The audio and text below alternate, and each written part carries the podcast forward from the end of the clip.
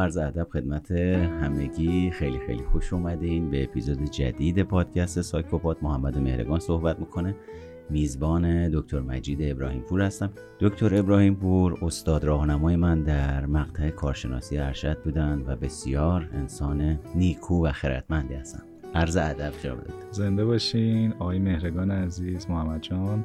انشاءالله که سلامت باشین. منم عرض سلام و ادب و احترام دارم خدمت دوستان عزیز مخاطبان خوب شما خیلی خوشحالم در خدمتون هستم و خوشحالم که برحال من در دعوت کردین تا توی این بحث و گفتگو شرکت بکنم. سپاسگزارم از شما که دعوت منو پذیرفتین و زمان گذاشتین. می‌دونم مشغله دارین می‌دونم کلی کار خوب دارین انجام میدین که قرار امروز توی این اپیزود راجبش صحبت بکنیم. خبرهای خوب بدیم به مردم. من بگم شما حوزه تخصصیتون چیه یا اینکه خودتون میگی ارزم به حضورتون که خب من دکترای روانشناسی کودکان استثنایی دارم هر سه مقطع کارشناسی ارشد و دکترام این رشته رو خوندم یعنی دکترای روانشناسی استثنایی. و عضو هیئت علمی دانشگاه آزاد هستم و الان سال هاست که یعنی از سال تقریبا 88 89 هیئت علمی هستم و تو دانشگاه های مختلف دانشگاه تدریس کردم و به لحاظ کار کلینیکی هم با اختلالات عصبی رشدی عصب تحولی اصطلاحا neurodevelopmental disorders کار کردم و به حال تلاش کردم که بتونم توی این حوزه خدماتی رو ارائه بدم به کسایی که نیاز دارن. الان در حال حاضر فعال هستی بله. الان در واقع ما توی کلینیک خدمات متنوعی رو به گروه های هدفمون که معمولا افراد دارای نیازهای ویژه هستن در حوزه اختلالات عصبی رشدی داریم ارائه میدیم خدمات کاردرمانی، گفتار درمانی، بازی درمانی و نوروتراپی و حوزه گسترده که این افراد و خانواده هاشون بهش نیاز دارن ما داریم ارائه میدیم. بسیار هم عالی. خب اگر موافق باشین با هم دیگه بریم یه موزیک به عنوان استارت و شروع. گوش بله. بدیم بعد برگردیم بریم سراغ اینی که ببینیم اصلا اختلالات عصبی رشدی چیه بیش فعالی چیه نقص توجه چیه اوتیسم چیه. شاید یه مقداری بتونیم به بالا بردن سطح سواد روانشناختی مردم کمک بکنیم تا به اصطلاح آمیانه کیلویی از واجه های روانشناختی استفاده نکنن و یه مقداری آگاهانه تر با حساسیت بیشتری از این واژه ها استفاده بکنن. بسیار میریم و برمیگردیم.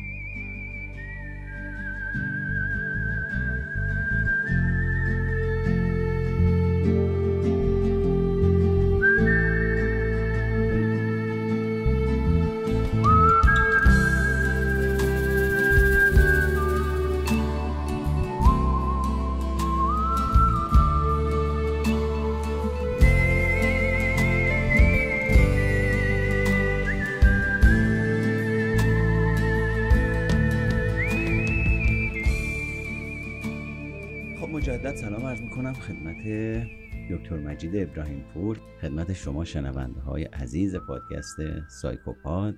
مجید جان من همیشه دغدغم تا قبل از اینه که روانشناسی بخونم.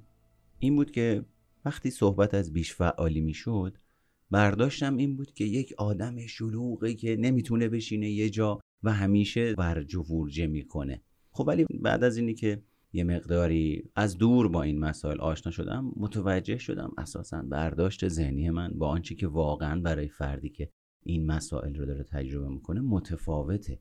دوست داری یه مقداری راجبش توضیح بدی که اصلا آقا اختلالات عصبی چه هستند؟ حالا بعدش راجب دستبندیش و اینا اگر دوست داشتیم صحبت بله، بکنیم که بسیار. ببینید اختلالات دوران کودکی رو یه دستبندی ما داریم توی حالا کتابای مرجع روانشناسی. که ما بهشون میگیم اختلالات عصبی رشدی. یعنی که عصبی تحولی هستن اینها.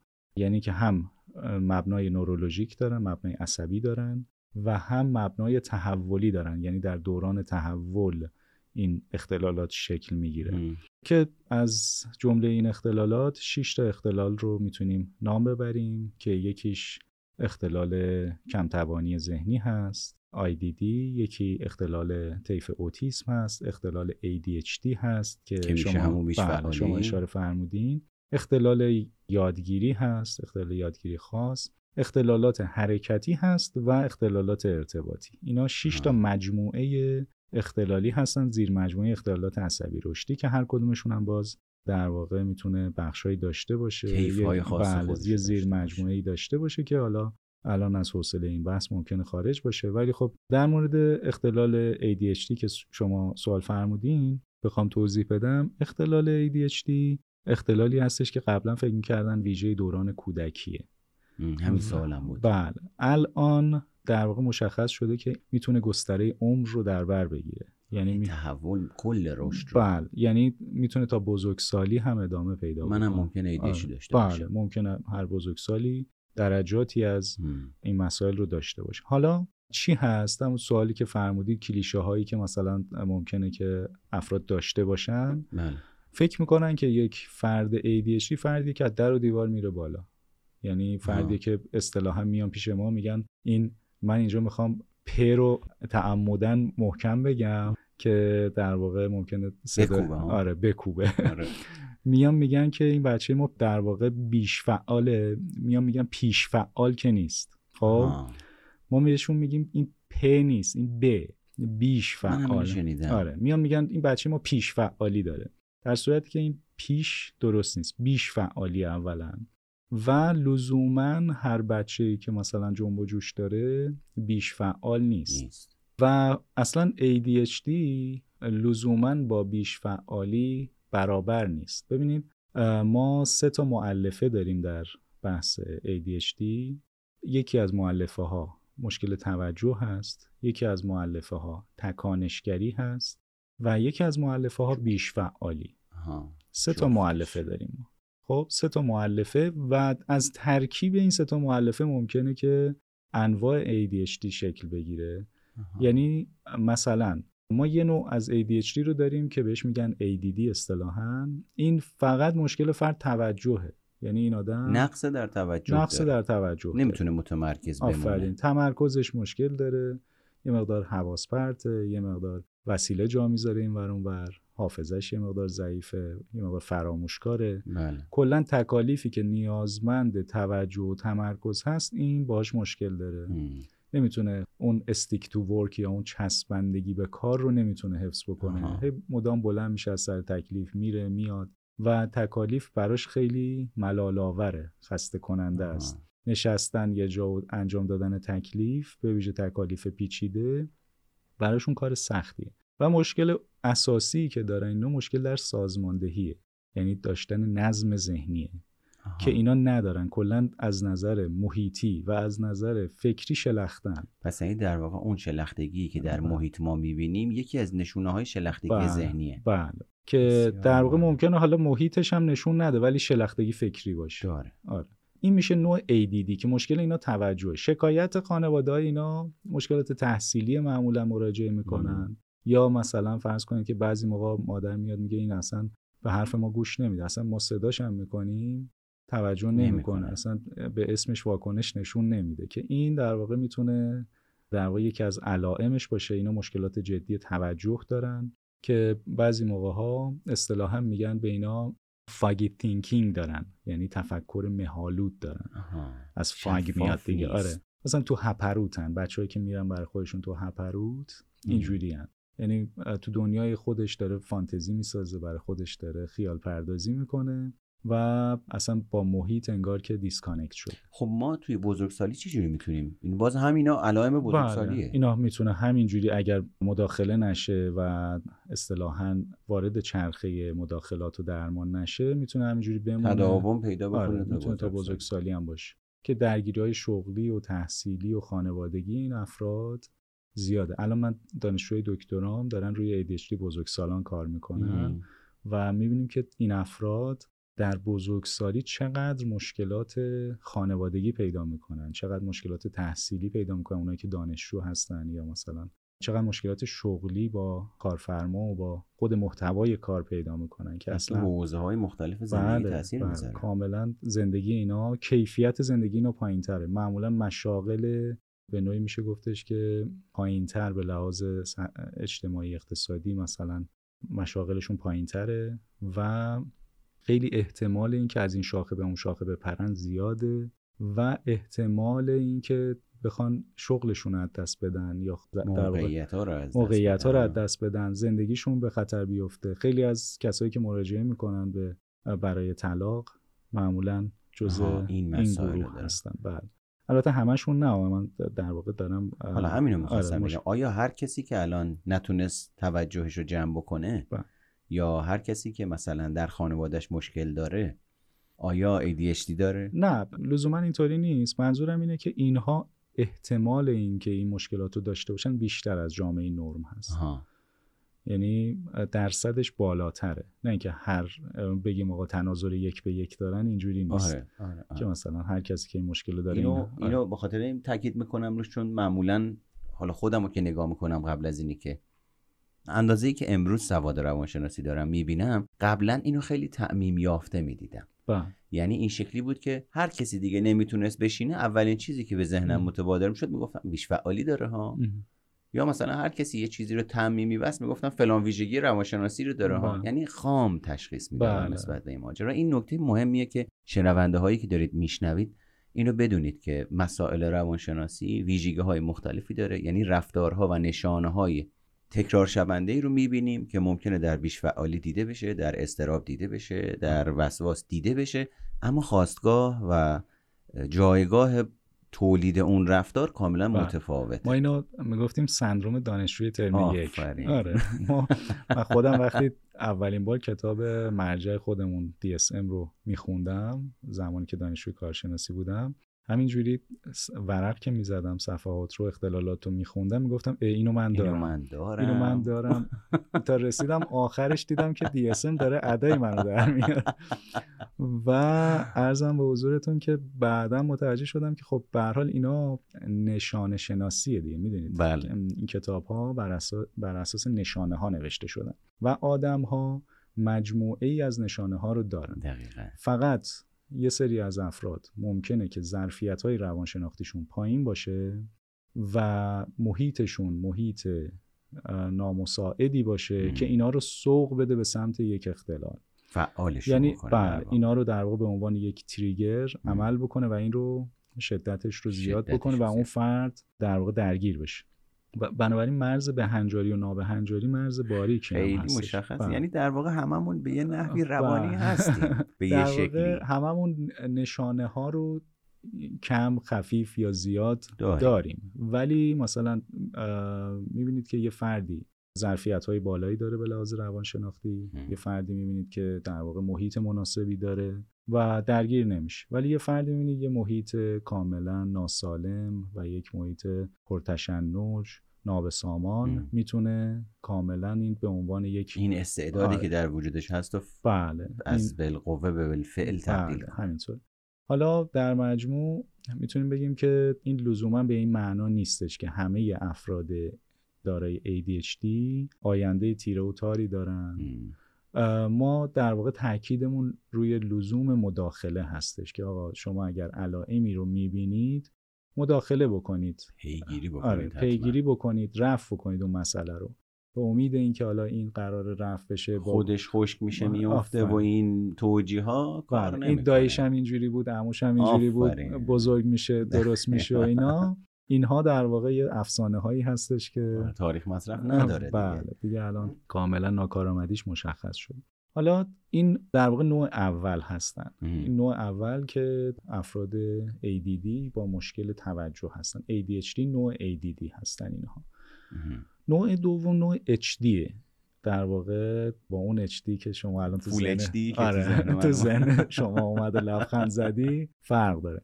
این از hyperactivity میاد از بله. بیش فعالی میاد hyperactivity disorder یعنی اینها مشکلات در واقع بیش فعالیشون bold هست. اینا اونایی هستن که نمی‌تونن بشینن. آفرین. خانواده میاد میگه آقا من اصلا نمی‌خوام این درس بخونه فقط بشینه. خب شکایت خانواده. آسیه دیگه آره. خانواده از دست میگه یه دارو به این بده بشینه فقط. حالا ما اینا رو توجیه می‌کنیم که بابا مثلا همه بیش فعالا نباید دارو لزوما مصرف بکنن. حالا ما روان هم توی کلینیک داریم که حالا با مشاوره میده مشاوره دارویی و اینها. ولی خب اینا شکایتشون از اون بیش فعالی است. اینا از معلفه های سگانه ای که بهتون گفتم از اون نقص توجه بیش فعالی و تکانشگری اینا بیش فعالی و تکانشگریشون بلده. یعنی آدمای خیلی بیش فعالی هستن. یعنی یه جا نمیشینن و دیگه پرحرفن دیگه انگار که بهشون اصطلاحا میگن موتور وصله این ور میدوئن و خیلی بازی های پر سر و صدا و اینا تکانشگری هم دارن؟ تکانشگری هم جز معلفه ها هست که باید داشته باشن. حالا تکانشگری یعنی چی تو سطح این بچه ها یعنی بی فکر عمل کردن.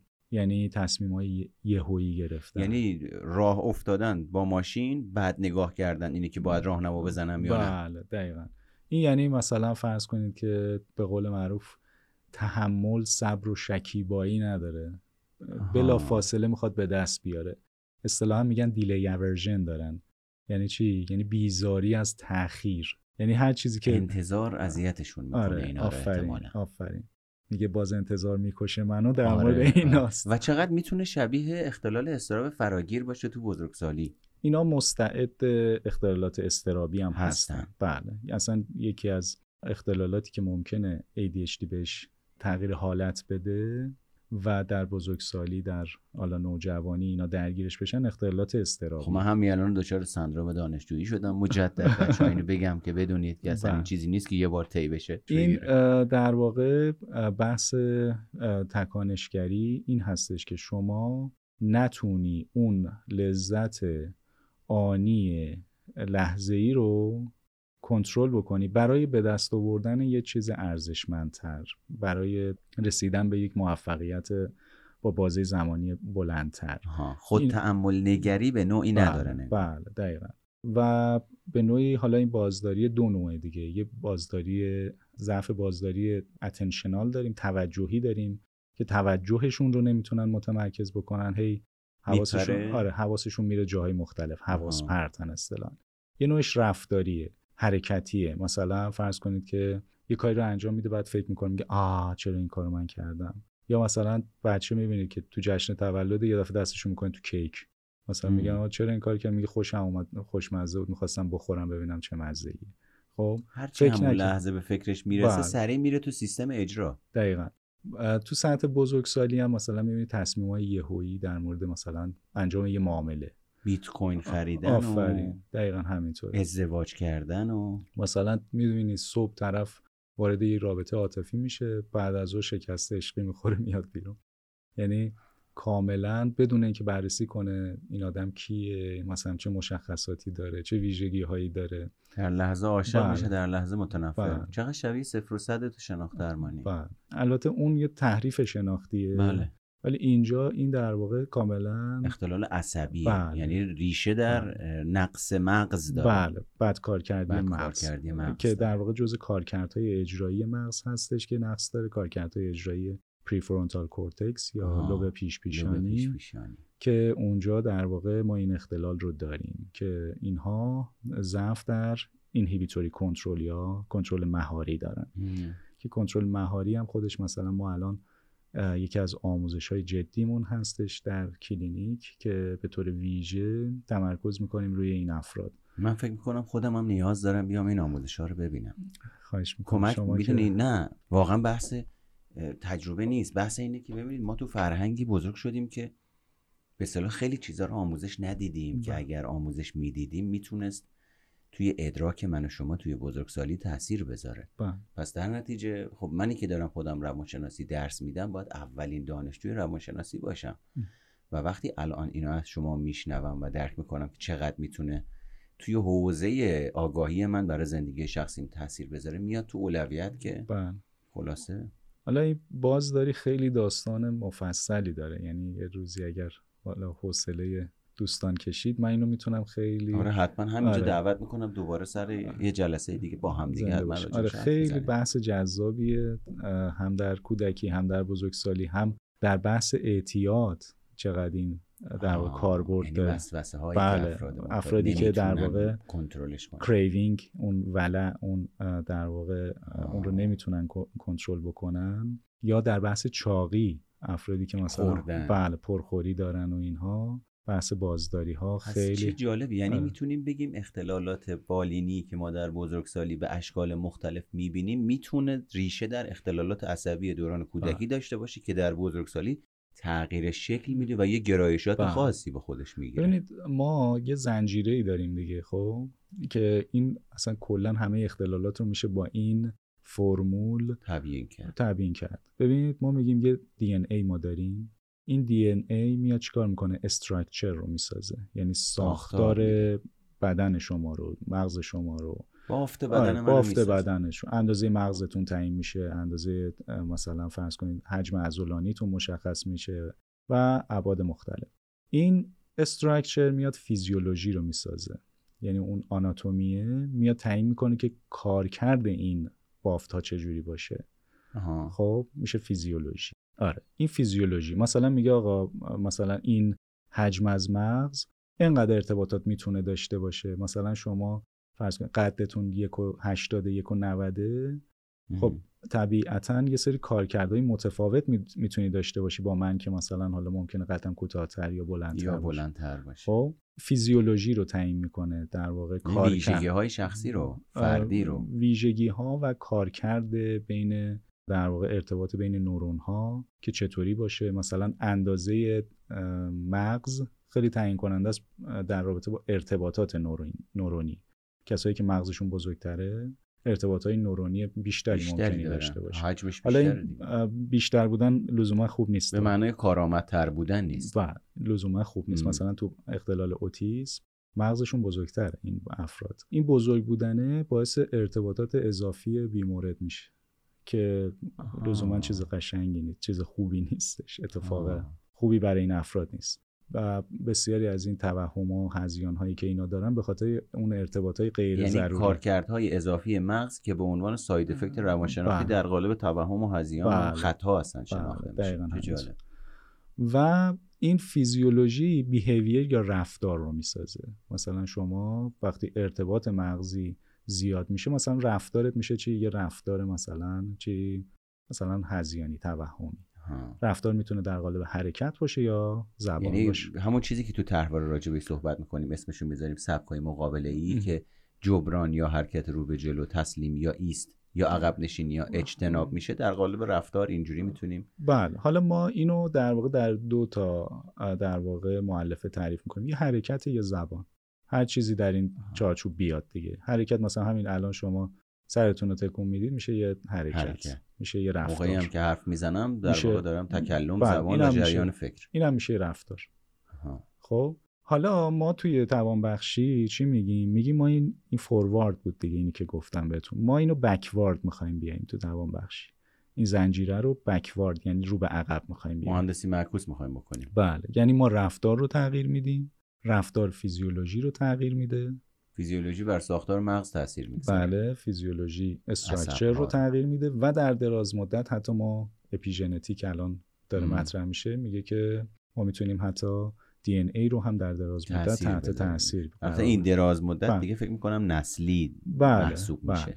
این در واقع قاعده ای هستش که ما توی توانبخشی بهش معتقدیم و میگیم که آقا ما پس مداخله می‌کنیم که بتونیم این زنجیره رو یه جایی تغییراتی روش ایجاد بکنیم بدیم. مثلا مطالعاتی که روی موسیقی دانا انجام شده بود اومده بودن به یه سری musician تمرین های فشرده داده بودن و دیده بودن که بعد از یه مدت تمرین زیاد قسمت هایی که مرتبط با حرکت بود و قسمت هایی که مربوط به پردازش شنیداری بود در مغز.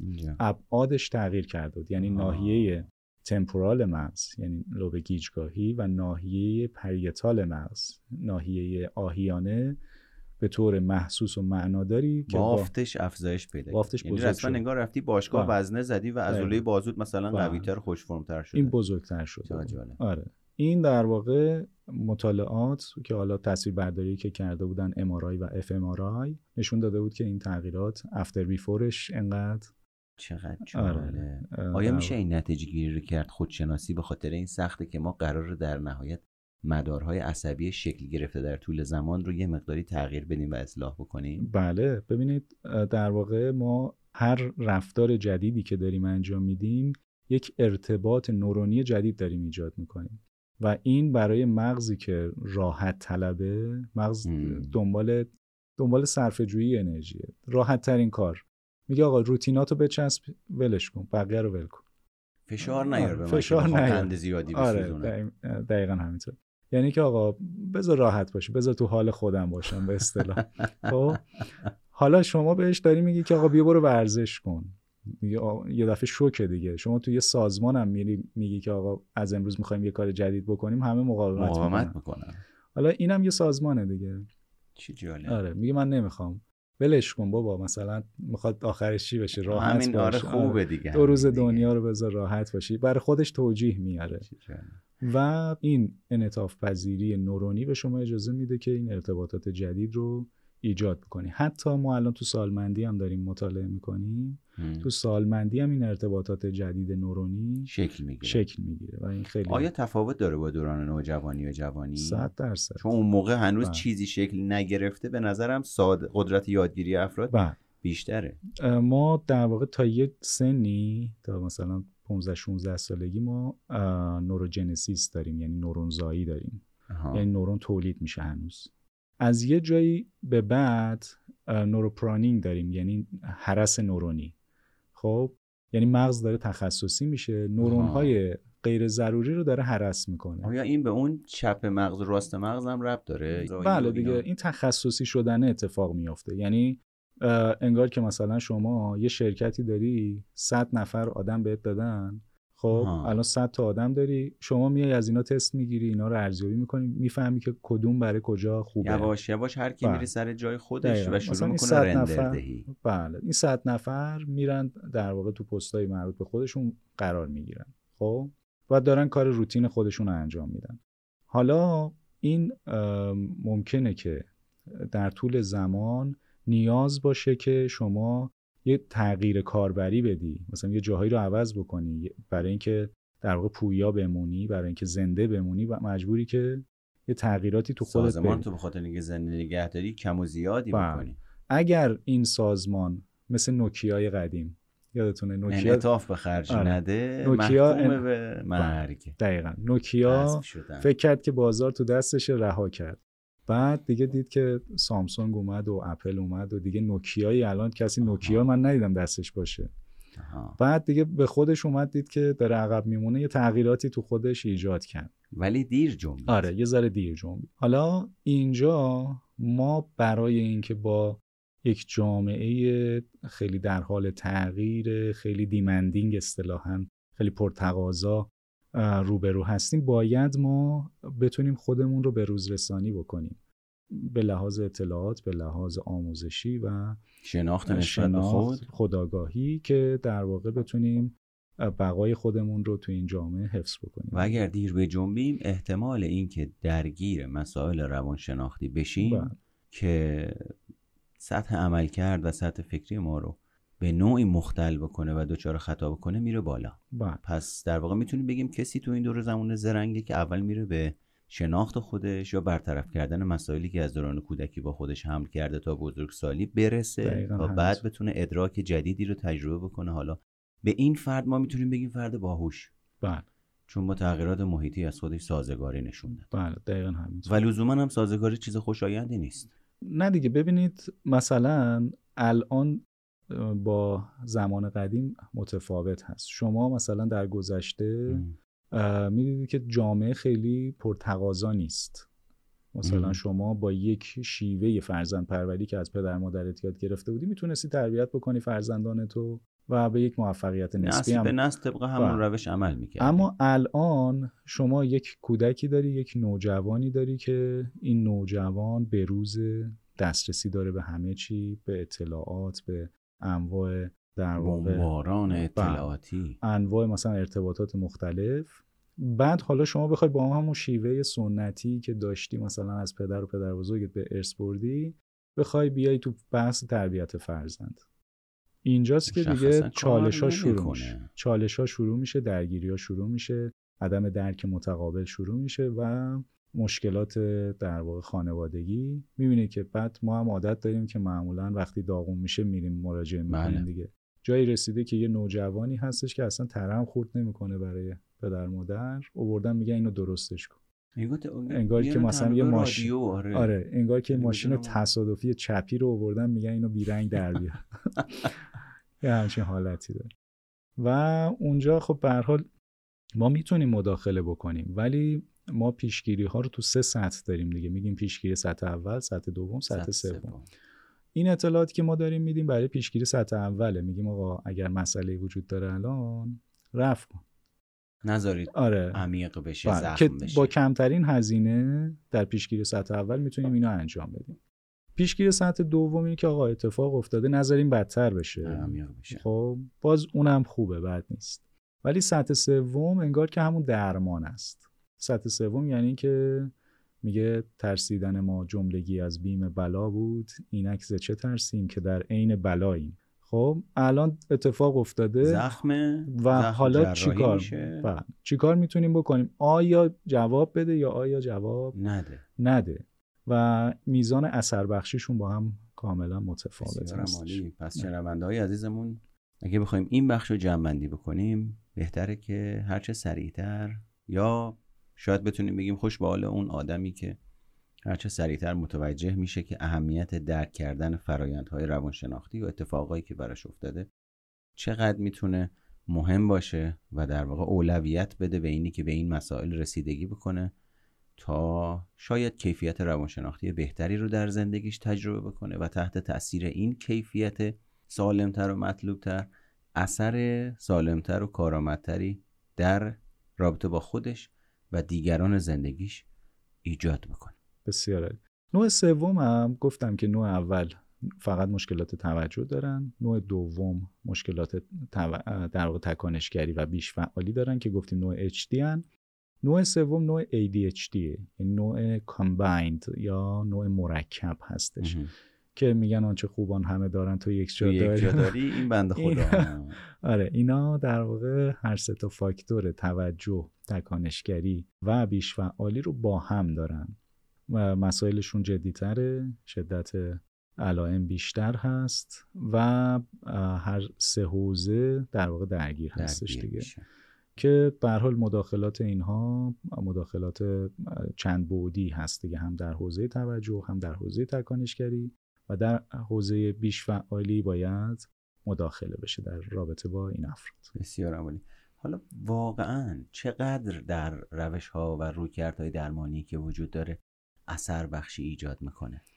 ببینید گفتم این یک اختلال عصبی و زیستی بیشتر و محیط این رو می‌تونه خیلی تحت تاثیر قرار بده. بله. مبناش مبنای زیستی. یعنی این اختلال اختلالیه که به واسطه وراثت اتفاق میفته رسیده به ما. من بله. درش نقشی نداشتم. بله. این در واقع چیزی نیست. خانواده فکر می‌کنن بچه داره لجبازی می‌کنه نافرمانی می‌کنه. از قصد داره مثلا یه کارایی رو انجام میده.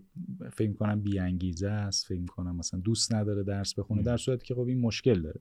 مثلا فکر کنید که شما توی مسابقه دو ماراتون داری شرکت می‌کنی. بله. یه گونی 50 کیلویی هم دادن دستت میگن با این بودو. خب؟ و این مثلا فرض کنید برای درس خوندن می‌بینی که دوستش دو بار می‌خونه اون مطلب رو یاد می‌گیره این باید چهار بار بخونه. همین در دراز مدت باعث فرسایشش میشه. فرسوده میشه. یه جایی می‌رسه که مثلا حالا کلاس اول دوم سوم و اینا رو مثلا ساده تر رد میشه. حالا یه کمکی می‌گیره معلم تقویتی می‌گیره اینا رو رد می‌کنه. با آجان کشی بعضی موقع. به اصطلاح این داستان رو رد می‌کنه. بعد یه جایی می‌رسه دیگه خسته میشه مثلا می‌بینین نزدیک کنکور که میشه یا مثلا فشار که زیاد میشه. آره این چون می‌دونی گفتم با این گونی 50 کیلویی داره میره دیگه. بقیه این گونیه رو ندارن بله. دارن میرن. بعد یه جا می‌زنه زیر میز میگه اصلا بابا نمی‌خوام. نمی‌خوام. نمی‌خوام درس بخونم. می‌خوام برم سر کار. برای خودشم توجیهاتی میاره. مثلا این فلانی خوند چی شد؟ مثلا فلانی درس خوند چی شد؟ این یکی خوند چی شد؟ خب برای خودش یه سری توجیهات اینجوری میاره که من می‌خوام برم مثلا سر کار. حالا اهل کار کردن هم نیستش ولی می‌خواد از زیر فشاری که الان داره آره. تجربه می‌کنه در بله. در می‌خواد در واقع اون فشار رو رو خودش برداره. خسته شده. سالها مثلا معلم تقویتی از این کلاس به اون کلاس از این کلینیک به اون کلینیک. give up کرده دیگه به اصطلاح. می‌خواد بزنه زیر می‌خواد کلا رها کنه. اون فشاره رو از خودش برداره. یه بخشی از این فشاره هم به نظرم می‌تونه در واقع عدم آگاهی خانواده نسبت به ویژگی های شخصیتی این بله، افراد بشه که به عنوان سرزنش تنبیه کردن. توقع زیاد مقایسه کردن باعث بالا رفتن این وزنه میشه بله همینطوره. محیط نامناسب و فشارهای محیطی عدم درک سرشت و ویژگی های این بچه ها از طرف خانواده و محیط می‌تونه فشار رو روی اینها بیشتر بکنه. و خب خانواده ها می‌تونن کمک بکنن. حداقل کاری که یه خانواده می‌تونه بکنه همدلی کردن. اینکه آقا مثلا من می‌دونم که تو این شرایطو داری ما هم کمک بهت می‌کنیم که در واقع مسائل رفع بشه. و تو تلاشت خیلی خوبه. با وجوده که این سختی رو داشتی خوب خیلی خوب تلاش کردی. ما ازت ممنونیم. خب این رو وقتی بفهمه که همدلی داره باش اتفاق میفته حداقل مزیتش اینه که مشکلات رفتاری ایجاد نمیشه. یا کمتر میشه. آره. این... پس خود این می‌تونه یه فضایی باشه که من به عنوان نماینده ای از خانواده برم یه سری مهارت های برقراری ارتباط رو یاد بگیرم که بدونم همدلی چه هست و چه نیست و در چه موقعیتی چگونه همدلی اجرا می شود بله. و صرفا برداشت من از واژه همدلی می‌تونه غلط باشه اگر یه رفتاری رو با او انجام بدم. همدلی کردن نیاز به انعطاف پذیری شناختی داره.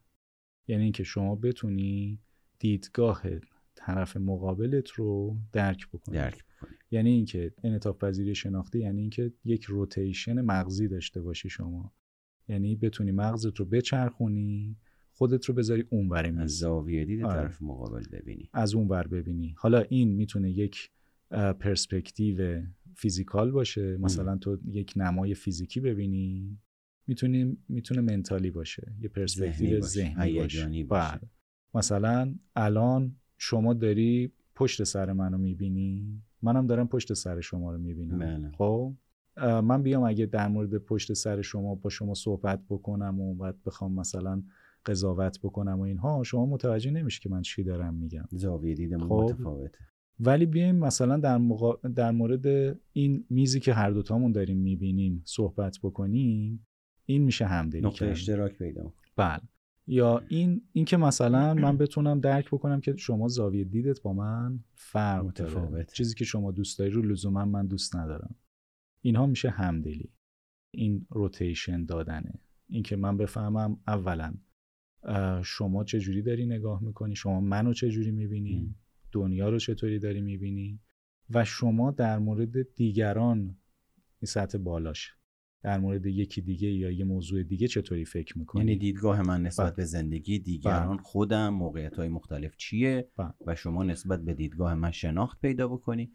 و اگر جمع بندیش بکنیم اینه که یه جاهایی به این توافق و تفاهم برسیم که سر یه سری از مسائل با همدیگه تفاهم نداریم. بله. به جای که بجنگیم که من بخوام ثابت بکنم که من درست میگم یا شما دفاع بکنی که نه شما درست بله دقیقا همینطوره. یعنی دست برداشتن از تعصب هامون اینکه فقط اون زاویه دید من درست نیست. ممکنه که اون طرف مقابلم از نقطه نظر خودش چیزی رو ببینه که اون هم درست باشه. اون هم درست باشه. و حتی اگر درست هم نباشه اون زاویه دید اونه. اون از یه بکراندی اومده که من به اون تعلق ندارم. خب مثلا من یه خاطره براتون تعریف کنم خلاصش رو بگم براتون. دو تا از دوستان داشتن با هم صحبت می‌کردن. یکیشون هیئت علمی یه دانشگاه خوب بود. یکی این دوستان مثلا در حال تحصیل بود ولی خب اون موقعیت تحصیلی رو نداشت. ولی به لحاظ اجتماعی و به لحاظ اقتصادی و اینا خیلی آدم موفقی بود. بعد این آدم که گفتم دومین نفر که اقتصادی و اینا خیلی موفق بود اومد به این دوستمون گفتش که من به تو حسودیم میشه. گفت چرا؟ گفت مثلا تو این همه زحمت کشیدی مثلا چند تا زبون بلدی استاد دانشگاه هستی یه جایگاه اجتماعی داری اینا. گفتش ببین من توی خانواده بزرگ شدم که چون من توی در واقع سوربن درس خوندم به من می‌گفتن این خنگه تو سوربن درس خونده. یعنی برادر خواهرای من پدر مادرم همه تو هاروارد و بعدی آکسفورد و مثلا استنفورد و اینا بودن. یعنی من تو اون خونواده اگر مثلا به اینجا نمی رسیدم آق والدین می شدم خب؟ و الان تو داری خودت آره. با من مقایسه گفت... می‌کنی منو؟ حالا گفتش که تو از کجا اومدی؟ گفت من پدرم کارگر بوده مثلا مادرم خانهدار بوده مثلا تحصیلاتی نداشتن. بعد من مثلا از یه خانواده کشاورز اومدم و بعد گفتش که تو الان مثلا دانشجوی فلان مقطع هستی این مثلا وضعیت اقتصادیت انقدر موفقی انقدر خودساخته ای تلاش کردی و اینها. من اگر جای تو بودم تو روستامون الان داشتم چیکار می‌کردم؟ کشت و زر اما آره، انجام کشت و زر انجام می‌دادم. و نمی‌تونی بگی که مثلا من موفقم یا تو. شاید تو موفق تری تو موقعیت خوده بنابراین بکراند آدم ها رو ما باید در نظر بگیریم که این آدم از کجا اومده به چه بافتی تعلق داشته چه آموزش هایی دیده و اینها خیلی باعث میشه که ما قضاوت هامون قضاوت های منطقی تر و منصفانه تری باشه. تری باشه. بله. بسیار هم عالی. خیلی ممنون. به نظرم تا اینجا خیلی بحث گرم و خوبی بود. من که خیلی چیزی یاد گرفتم. سلامت اگه موافقین بریم یه بله. گپ کوتاهی من و شما با هم آره موزیکای قشنگ بذارید که آره حتما. کیف آره, آره. هم یه گلویی تر بکنیم و دوباره برگردیم سراغ بقیه ماجرا. ببینیم چی پیش میاد. مرسی.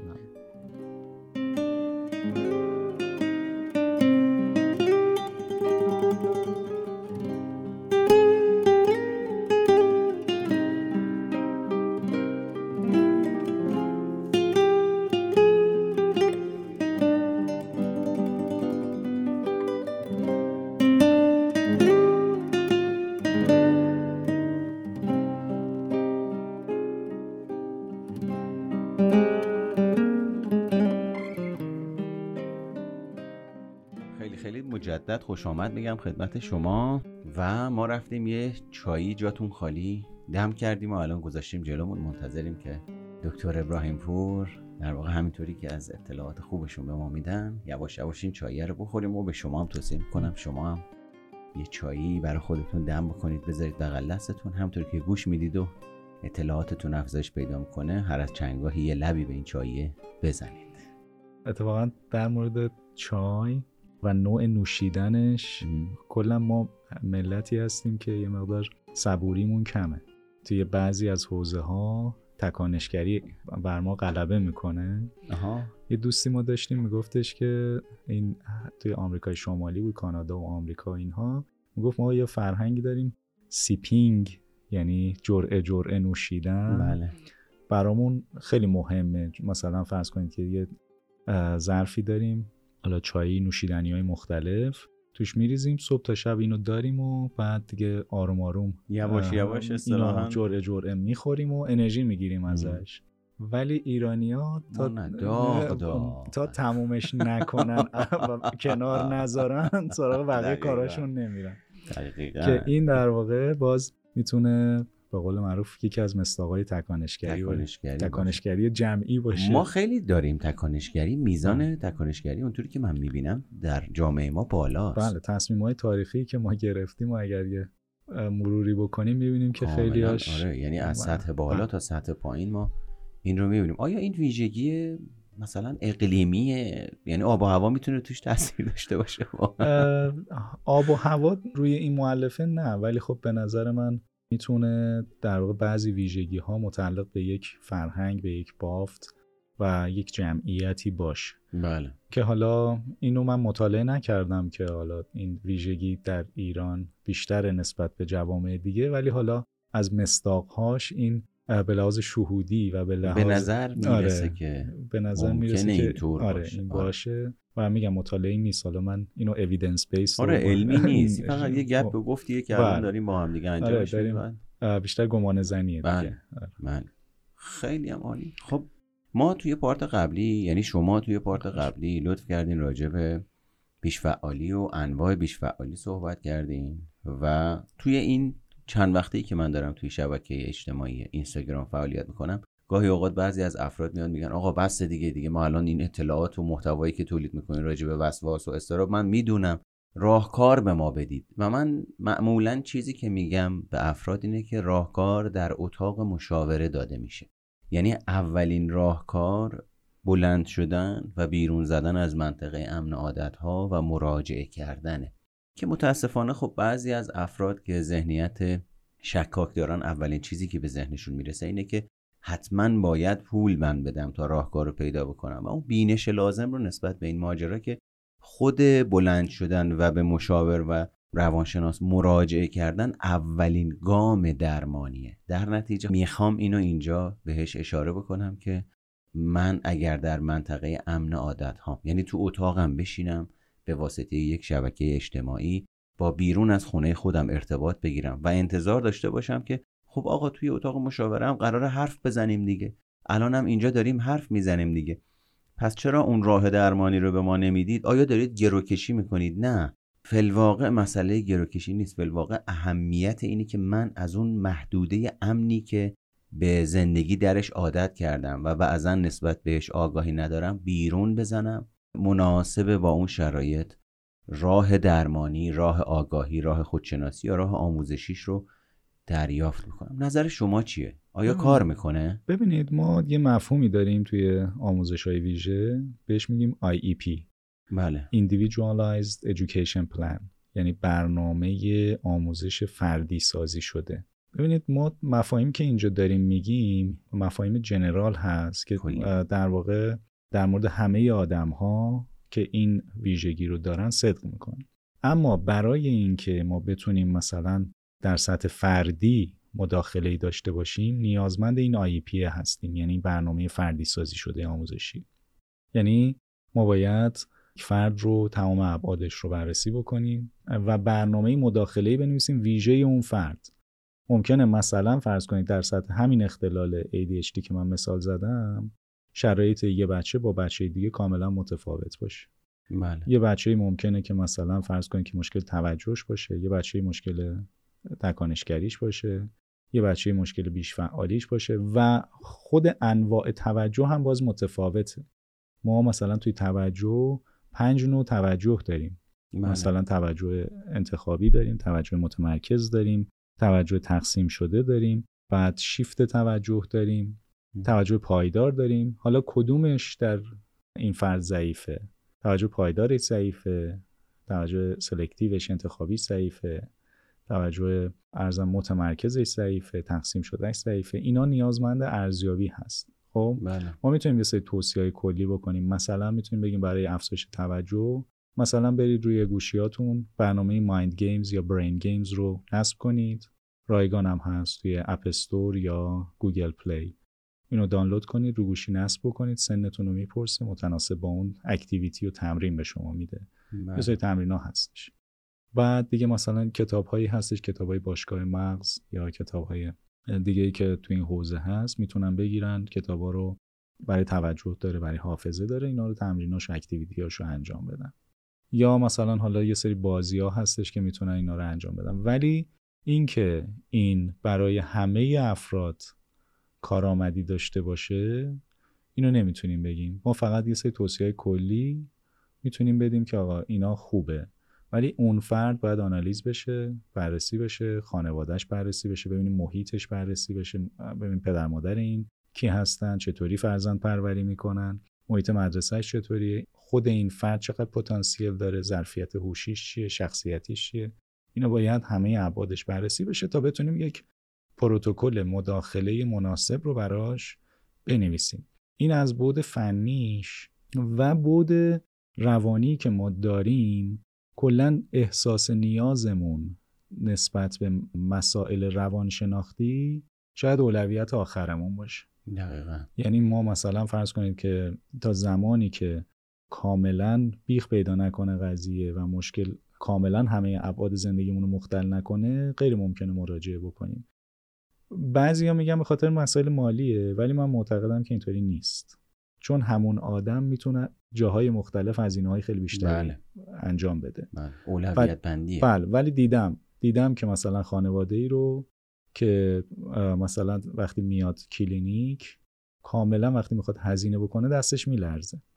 بله. و نگرانه. مثلا فرض کنید که کلی چونه می‌زنه با ما که مثلا آقا انقدر کمتر بگیر و فلان و ما بر فرض مثل خرجای دیگه هم داریم و اینها ولی همون آدم تو حوزه‌های دیگه خیلی راحت هزینه می‌کنه بدون اینکه اصلا بپرسه. مثلا ما الان هر روز قیمت ها داره میره بالا. کسی میره چونه بزنه با مثلا سوپری محلشون که بگه آقا چرا این بالاست؟ می‌خره دیگه. بله. چون به حال اولویت اولش هست اون بحث بقا هست بله. نیازهای فیزیولوژیک و نیازهای بنیادین ما هست. ولی اینجا در واقع اون نیاز رو حتی با وجود برخوردار بودن از منابع مالی فرد این نیاز رو. آره نیاز رو ادراک نمی‌کنه و این هم بحث فرهنگی هست و مسئله دیگه اینه که ما گفتم صبور نیستیم دیگه سریع می‌خوایم یه نتیجه رو بگیریم یعنی یک تصور ماکروویوی یا ماکروفری داریم بله. اصطلاحا فکر می‌کنیم که تو جلسه اول طرف باید هم ارزیابی بکنه هم به قول معروف به ما راهکار بده ما رو درمان کنه ما اون یه جلسه دیگه یه هپی یه کیسه یه هپی هم به ما بده. آره من قرصا رو بخورم. یه ماه حالم خوب بله، بشه یه هپی اندینگ هم داشته باشیم و بعد بیایم بیرون. در صورتی که خب اینجوری نیست. شما مثلا در سطح کودکی حالا من میگم هفت سال هشت سال نه سال بچه خرابکاری کرده خود شما مثلا هرچی بلد بودی و بلد نبودی و بلا سر این آوردی حالا انتظار داری ما این 7 8 سال رو توی یه روز یه یه, ساعت، جلسه ساعت. یه ساعت اینو کامل جورش کنیم و. جمعش کنیم غیر واقع بینانه که این در واقع موانعی هستش که ما داریم توی این کار ولی خب به هر حال اینم بگم از حق نگذاریم که نگرش نسبت به سالهای گذشته خیلی تغییر بله. کرد و خیلی بهتر شده بله من یادم میاد وقتی که شروع کردم روانشناسی خوندن تو محلمون تا چند وقت سوژه همه بودم که این رفته این رشته رو داره می‌خونه و می‌گفتن مثلا رشته دخترونه داری می‌خونی. این چه رشته یه داری می‌خونی؟ هر کی به من می‌رسید دستشو میآورد جلو و میگفتش کف دستمو ببین من چه جور آدمی هستم. یا وای. میستاد مثلا یه نیم رخ وای میستاد جلوی من. بعد یه جستی هم می‌گرفت دستاشو میذاشت رو سینه. بعد میگفتش که من چه جور آدمی هستم؟ می‌گفتم که والا ما کفین و اینا نیستیم. و خب الان مثلا تو محافلی که هستیم ما خانوادگی یا جمع دوستان و اینها من می‌بینم که خانواده ها سوالای دقیق می‌پرسن. که این نشون میده که نگرش بهتر شده مطالعه بیشتر شده. مقاومت کمتر بله شده. مقاومت و آگاهی. اینها در واقع نکات مثبتی هستش که ما باید خبر خوبیه. آره. آره. انصافا باید این رو هم بهش اشاره بکنیم که نسبت به گذشته این اتفاقات افتاده. بسیارم عالی. ما قرار بود توی این بخش راجع به اوتیسم یه مقداری صحبت بکنیم اما این بحث رسید سمت اون چیزی که الان راجبش حرف زدیم. من همینجا می‌خوام از شما دعوت بکنم یک اپیزود دیگه از پادکست سایکوپاد میهمان من باشین و راجع به می‌کنم. مطالب دیگه خواهش می‌کنم. اوتیسم و اینجور چیزا حتما با هم دیگه صحبت بکنیم. و اگر موافقید بریم و برگردیم سراغ بخش آخر اپیزود که تداعی واژه است. که ببینیم معمولا بسیار بازخورده جالبی هست توش در. بسیار عالی. بریم و برگردیم سورپرایز رو فکر می‌کنم جالب. جالب. ممنون.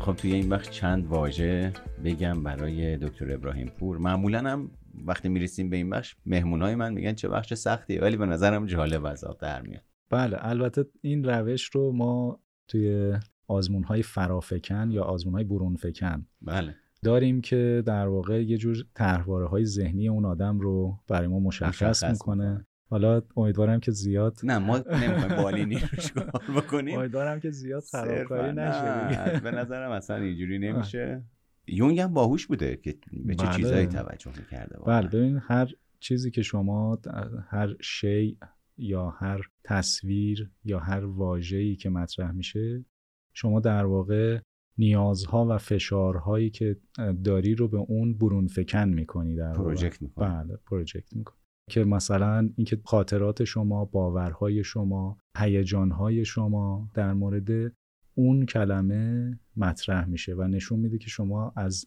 چه بافتی داری میای چه افکاری داری چه عقایدی داری چه باورهایی داری ایدئولوژی چیه در واقع به عنوان یه. برانگیزان مجموعه ای از بله. عوامل روانشناختی. عمل می‌کنه بله. خیلی این خوب. پس خیلی- بریم ببینیم قرار در شما چی بله. برانگیخته بشه قشنگه ولی خب تدریس تدریس.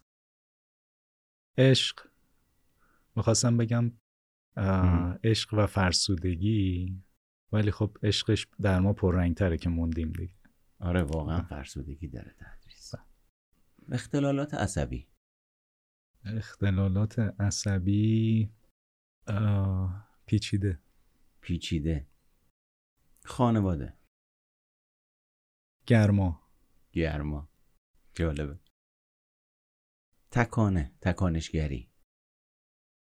تکانشگری. آسیب. تکانشگری هیچ جوره راه نداره که بتونه جنبه مثبت داشته باشه نه؟ ببین تکانشگری مساویه با بیفکری. آخه خیلی من صفر و صدی می‌بینم اینجوری که میگیم آقا تکانشگری مساوی است با بیفکری. آیا بیفکر بودن یعنی خب ما داریم فکر رو حذف می‌کنیم. خب جای فکر هیجانی عمل کردنه دیگه. بله کاملا. ببینید اگر بخوام علمی براتون بگم تفاوت بین اید و ایگو هست. یعنی تفاوت بین بون و من. بله. یعنی که شما وقتی تکانشی یا تکانشگرانه عمل می‌کنید کاملا ایدتون فعاله. اون یعنی هیچ پردازشی بر آنچه که میاد تو سیستم کاملا سیستم bottom-up ه یعنی سیستم مغزی می‌دونید که قسمت های هیجانی مغز پایین قرار گرفته بله. توی اون سیستم limbic و اینها. و این قسمت های عقلانی در قشر مغزی که قسمت های فوقانی هست این سیستم وقتی که در واقع top-down هست از بالا به پایین کار می‌کنه این okay ه. یعنی اینکه شما آه. داری از بالا مدیریت می‌کنی هیجانات رو. وقتی bottom-up هست یعنی از پایین پایین داره مدیریت می‌کنه هیجانات داره مدیریت می‌کنه این آدم یعنی اینکه چیه؟ عقلش دست هیجانش. جنگلیه. آره. یعنی تصویر رو بگم دوستان تصویر سازی بکنن انگار که یه افساری رو قلب انداخته دور مغز, مغز. داره دنبال خودش میکش دنبال خودش میکش اینو تصویر سازی کنن متوجه میشه. آره. خیلی خوب. آیا واژه‌ای هست که دوست داشته باشین پرسیده بشه ازتون؟ واژه مادر. مادر؟ آره مادر همیشه میاد من حالتهای بدنی رو هم الان می‌تونم براتون بگم که تمام موهای تنم برانگیختگی آره. فیزیولوژیک هم تجربه بله. واقعا دل منبع دلبستگی بله.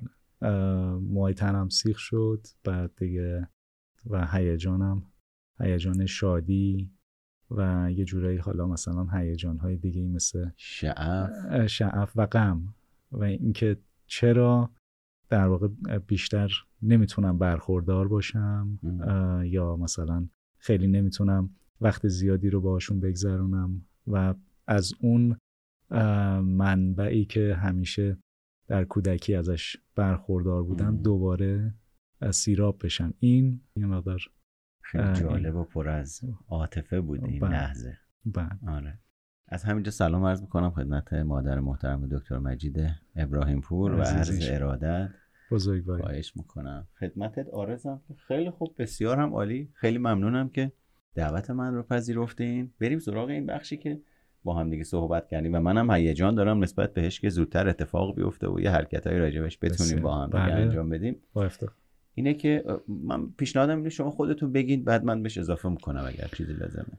ارزم به حضورتون که خب من همیشه دغدغه ذهنی این بود از وقتی که کار رو شروع کردم. خب ما با بچه های اوتیسم خب سال هاست که داریم کار می‌کنیم مثلا شروع به کار من با بچه های اوتیسم بود بله. که از سال تقریبا 84 من توی مرکزی کارورزی می‌کردم بعد یواش یواش دیگه حالا کاملا پله پله این رشد کرد آره این مدارج رو پشت سر گذاشتم یاد گرفتم کارورزی کردم خاکخوری این حوزه رو داشتم و اینها بله.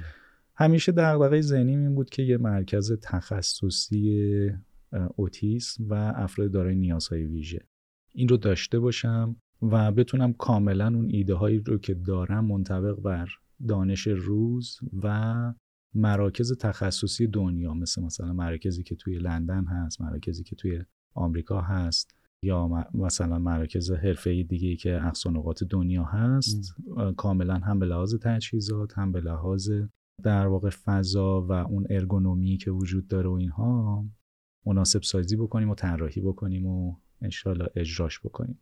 و خب به هر حال اینو همیشه می‌خواستم یعنی خیلی شعف داشتم که این اشتیاق زیاد رو داشتم که این اتفاق بیفته و خوشبختانه به همت یکی از عزیزان مادر یکی از بچه ها بچه که پیش من اومدن و خودش درگیره بله. اوتیسمه این اتفاق داره میفته و انشالله الان داره طراحی داخلش و دکوراسیون داخلی انجام میشه و انشالله به زودی ما افتتاحیه خواهیم داشت و این مرکز افتتاح خواهد شد و خدمت رسانی انجام میشه که در منطقه شرق تهران و منطقه تهران پارس به طور ویژه. لوکیشن ما هست ولی خب ما قصد داریم که انشالله خدماتمون رو گسترده تر بکنیم به مرور زمان. ولی خب برای شروع تر از این مکان هستش. بسیار عالی. پس به زودی شاهد افتتاح یک مرکز تخصصی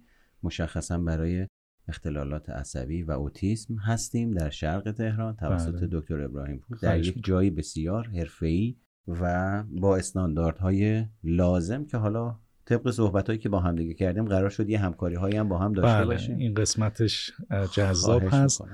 ببینید یکی از دغدغه‌هایی که همیشه بوده بحث خانواده افراد دارای نیازهای ویژه بوده. خب روی این بچه ها بحث کار درمانیشون گفتار درمانیشون بحث بازی درمانی و آموزش های رفتاریشون مداخلات رفتاری. خب جاهای مختلف داره کار میشه و خب مرکز ما هم این خدمات رو خواهد داشت. اما یه قسمت همیشه یه حلقه گم شده ما داشتیم توی این داستان که خانواده های این افراد خیلی رها می شدن و افراد مختلف و مراکز مختلف تلاش می‌کردن که از این مادران به ویژه مادران یک superhero بسازن. بله. یعنی بیان بگن که آقا تو حالا کارتو رها کن زندگی تو رها کن. بیا و فدا کن خودتو وقف کن بله وقف این. بچه بکن و آموزشش رو نمی‌دونم توان بخشیش رو. مادر می‌دیدی مثلا خودش درمانگر شده. میومد تو کارگاه مادر شرکت می‌کرد بره با بچه کار بکنه و اینا. بعد من دیدم که خب ببینید ما چرا باید یک مجموعه رو مختل بکنیم؟ به خاطر اینکه یک عضوی از این مجموعه در واقع دچار مشکل شده. مسئله داره. بعد ما حالا میایم هم بچه رو آموزش میدیم به عنوان درمانگر. این خدمات رو به بچه ارائه میدیم. یعنی مادر رو دیگه ما اجازه نمیدیم درمانگر باشه. بله. مادر ابعاد دیگه ای داره زندگیش. نقش مادر رو بله. باید نقش مادر, رو اون محبت مادرانه اگر یک ساعت میاد با بچهش وقت می‌ذاره با عشق باشه کیف بکنه اون وقت کیفی بذاره اصطلاحا. بله. خب؟ و ارزم به حضور شما در واقع آموزش های لازم رو ما به بچه میدیم حمایت های لازم رو خواهیم داشت از بچه ها و در کنارش حمایت از والدین. بحث حمایت اجتماعی که اینها توش ضعیف هستن یعنی حمایت اجتماعی دریافت نمی‌کنن. خیلی از اینها ارتباطات اجتماعیشون مختل شده. بله. خیلی از این مادران ممکنه که خیلی دچار مشکلات جدی روانشناختی شده باشن. بله. و به نوعی میشه گفت تحت فشارهای زیادی از جانب خانواده از جانب اطرافیان حتی جامعه هستن که حتما این یه اشتباهی کرده یه مشکلی داشته که این اتفاق براش افتاده. بله. مقصر می‌دونم مادر رو. ما می‌خوایم اینجا بیایم یک فرهنگ سازی بکنیم. این مادران رو آموزش بدیم بهشون خداگاهی بهشون بدیم حمایت اجتماعی براشون ایجاد بکنیم. و به نوعی حالا در حد توان اون حمایت روانشناختی. بعضا بحث به نوعی میشه گفتش که حمایت های اقتصادی که ما می‌تونیم حالا از خیرین و اینها داشته باشیم اینها رو می‌تونیم براشون فراهم بکنیم. خب خیلی از اینا ممکنه که مسائل اقتصادی داشته باشن. و بخش آموزش هاش رو آموزش های این والدین رو بله. و به نوعی میشه گفت زندگی اجتماعی ویژه‌ای که این مادران با هم می‌تونن داشته باشن با جامعه می‌تونن داشته باشن با فرزندانشون می‌تونن داشته باشن و نقش های دیگه ای که اینها در ابعاد مختلف فردی و اجتماعی می‌تونن داشته باشن رو ما می‌خوایم اینجا بهش بپردازیم و این خدمات رو ارائه بدیم. حالا اینجا تو بخش آموزش ها کلاس های مختلف آموزشی که قراره که برگزار بشه خب ما از توانمندی آقای محمد عزیز مهرگان. انشالله بهره خواهیم برد و ایشون هم افتخار دادن به ما قبول کردن که این بخش رو به عهده بگیرن. و خانواده های ما رو که خیلی نیازهای اساسی دارن نیازهای بنیادین دارن تحت پوشش قرار بدن توی این بخش. و ما بتونیم این تاثیرگذاری رو توی جامعه داشته باشیم انشالله انشالله. با کمال میل چرا که نه. زنده باشی. حتما. من تا جایی که بتونم هم علاقه دارم به این کار هم اینکه اهمیت این کار انقدر در واقع زیاده که حتما باید بهش پرداخته بشه. امیدوارم که بتونیم یک همچین فضایی رو ایجاد بکنیم و لایقش باشیم. بزرگوارین. بسیارم عالی. و با عنوان مرکز سیمرغ شفابخش نریمان. بله افتتاح میشه. بله اینم یه داستانی داره. ما اسم این آقا پسر گلمون آقا نریمان هست که بله. در واقع مادرشون این کار رو دارن انجام میدن و این حمایت رو دارن انجام میدن از ما و به حال از خانواده هایی که دارای فرزند اوتیسم هستن این حمایت رو می‌خوان انجام بدن و ما هم به پاس این که این سرویس رو این کار رو دارن برای ما و برای جامعه دارن انجام میدن. ما دوست داشتیم که اسم نریمان باشه و اسم سیمرغ هم بر اساس داستان رستم و سهراب و اتفاقاتی که میفته و زال که با سیمرغ ارتباطاتی بله. که داشته و خاصیت شفابخشی سیمرغ این اسم رو انتخاب کردیم و سیمرغ شفابخش نریمان به نوعی اسمی هستش که ما روش اتفاق نظر داشتیم و انشالله با این اسم بتونیم منشأ بسیار هم خدمت باشه بسیار و تا اونجایی که متوجه شدم در برج آناهید که در حال ساخته و با. بسیار جای حرفه‌ای هم هست گویا. قرار اتفاق بیفته که خب انشالله هم اگر شنونده های عزیز دوست داشتن می‌تونن سرچ بکنن ببینن کجاست و قرار چه کیفیتی اونجا داده بشه بله. و به عنوان اختتامیه اینکه خب حالا چطور مخاطبین ما می‌تونن با شما ارتباط داشته باشن اگر تمایل داشتن؟ ارزم به حضورتون که خب ما الان دو تا مرکز داریم که داریم فعالیت می‌کنیم. یه مرکز مدیکا هست که در منطقه سعادت آباد هستش. یه مجموعه برگ سبز رو داریم که در منطقه جنت آباد بله. هست که حالا اینا مراکز خود من هستش. و به زودی هم انشالله مرکز سیمرغ شفابخش نریمان رو خواهیم داشت در منطقه شرق تهران که عزیزانمون که در شرق هستن می‌تونن اونجا تشریف بیارن. و اینستاگرام من هستش که اطلاعات این مراکز شماره های تماسش و حالا فعالیت هایی که خود من دارم رو اونجا دوستان می‌تونن ببینن با آیدی ابراهیم پور مجید. پشت هم بدون بله. فاصله. پورش هم اویو هست دیگه. اویو بله ابراهیم پور مجید بدون فاصله. این به آیدی من هست دوستان می‌تونن با من در ارتباط باشن و از طریق آیدی آقای مهرگانم به حال می‌تونن حالا سوالاتی که دارن فرمایشاتی که دارن می‌تونن بپرسن. آقا محمد احتمالا به من می‌گیری خواهش می‌کنم با کمال میگه زنده باش. خیلی ممنونم مجید جان تشریف آوردی دعوت منو پذیرفتی گپ و گفت.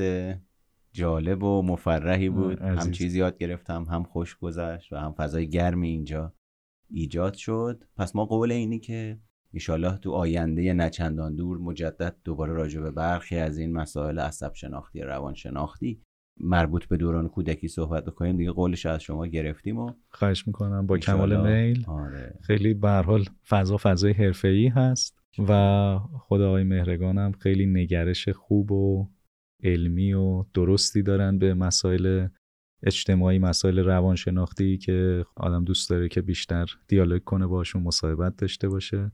و برحال ما بعضا مثلا یه جایی دعوت میشیم. من حس می‌کنم که روی کرد یه مقدار روی کرده غیر علمی هست و مباحث مباحثی هستش که این مقدار رنگ و بوی زرد پیدا می‌کنه. بله.